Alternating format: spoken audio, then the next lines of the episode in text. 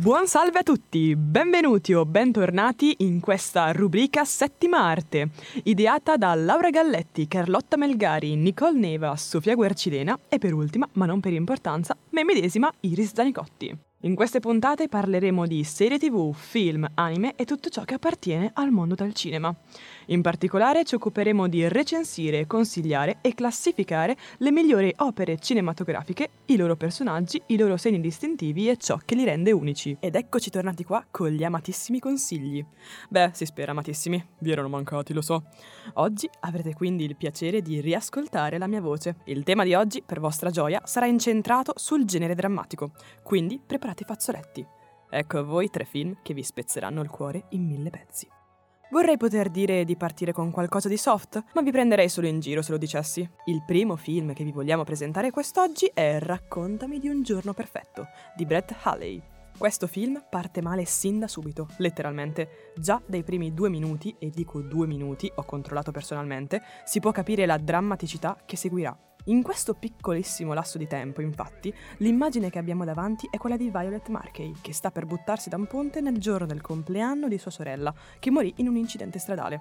Questo era da precisare per comprendere meglio il personaggio. In questo stesso istante, però, ecco che arriva Theodore, un ragazzo della stessa scuola di Violet che, per puro caso, si stava allenando lì vicino. In qualche modo, Theodore riesce a convincere la ragazza a scendere ed è da qui che poi nasce un'amicizia, che, come da manuale, si trasforma in amore. Col passare del tempo, però, capiremo che questo copione non segue la solita storia d'amore americana. Più tempo passano insieme, più Violet si rende conto che in Theodore qualcosa non va. E sarà proprio quel qualcosa che scatenerà il dramma. Questo, però, sta a voi scoprirlo. Quindi, se amate il genere romantico e drammatico allo stesso tempo, questo è il film adatto a voi. Day in, day out, I hear them whispering now.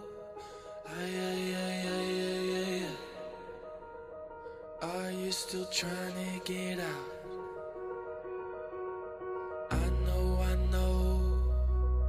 I know I'm begging to hide down in the valley below, waiting for someone to show. I don't need a minute, don't need an hour.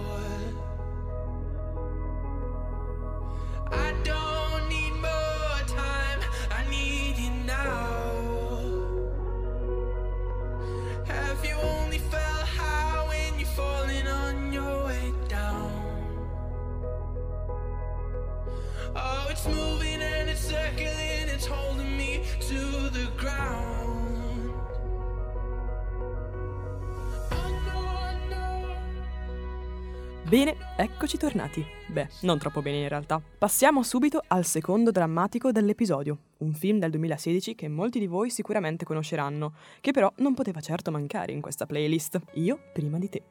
Anche per questo film i primi minuti sono cruciali. Infatti, nei primi istanti, il nostro bel protagonista William Traynor, interpretato da Sam Claflin, viene investito da una moto. Questo accaduto segnerà quindi la fine della vita movimentata del ragazzo. Ad alleviare la tensione e la drammaticità degli eventi, però, abbiamo il caloroso e solare sorriso di Louisa Clark, interpretata dalla famosissima Emilia Clarke. Louisa, per gli amici Lou, è la ragazza allegra e chiacchierona che lavora come assistente di Will. Inizialmente, il carattere scontroso di Will non le permette di avvicinarsi a lui, ma con il tempo, una buona dose di pazienza e tanta forza di volontà, Lou riesce a catturare la sua fiducia. Per ora non sembra andare troppo male, no? No, ecco infatti, arriva ora la vera parte drammatica. Un giorno, infatti, Louisa, origliando per sbaglio una conversazione dei signori Traynor, scopre che Will ha fatto un accordo con loro, in cui si concede 6 mesi ancora prima di partire per la Svizzera per porre fine alla sua vita nella clinica di suicidio assistito. Da questo momento in poi, la missione di Lou sarà quindi quella di far cambiare idea a Will, per fargli riscoprire quanto la vita possa essere meravigliosa. Lou, allora, fa di tutto per convincerlo, e, tra corsi di cavalli, concerti e vacanze al mare, si innamora di lui. Lascio il finale a voi, e perché so di certo che guarderete questo film. Da questo episodio voi non saprete nulla della scelta finale di Will o della loro storia d'amore, perciò ultimo avvertimento: guardate Io prima di te, anche perché è facilmente reperibile su Netflix.